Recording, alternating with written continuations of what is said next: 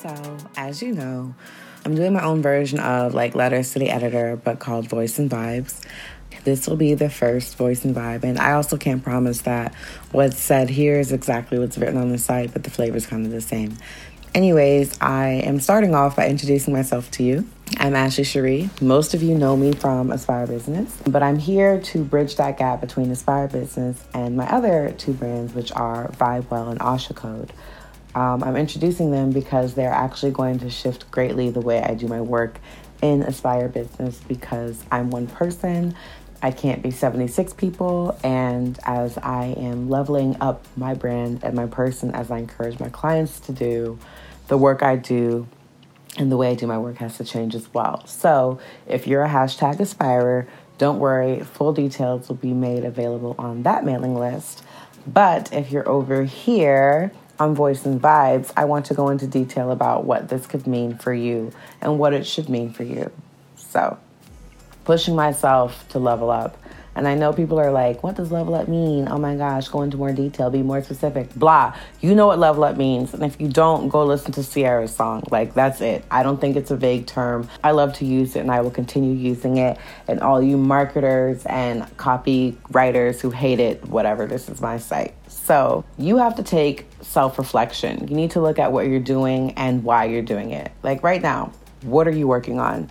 And if your answer is nothing, I'm going to tell you you're wrong. No matter what you're doing in your life, you're always working on something. You're always reinforcing some skill. It's either complaining, Netflix binging, cleaning incessantly, which I guess is a skill I could probably work on. But whatever, we're always doing something. If you're procrastinating, it doesn't matter what it is, but if it's something that you do consistently, surprise, surprise, that is what you're actually working on creating a legacy behind. You will have a legacy of being a procrastinator. Good for you. and it really is good for you if that's what you want. But if it's not, this is a time to look at okay, what do I spend most of my time doing? Um, tip if you uh, don't know anything about Aspire Business, I have this thing called the time audit, and I have all my clients go through it because you really need to know where your time is going. So, back to you and leveling up. What are you doing with your day? What do you spend most of your time doing? Write it down, take a look at it, and see um, if that's actually what you want to be known for. If it's a skill set you actually want to reinforce. If it's something that you actually want to work towards. If the answer is no, you should take some time and figure out what that thing is. What do you want to be known for? If you are over here and you are a content creator, if you are a business owner, if you are a thought leader, change maker, etc., enter all my words there.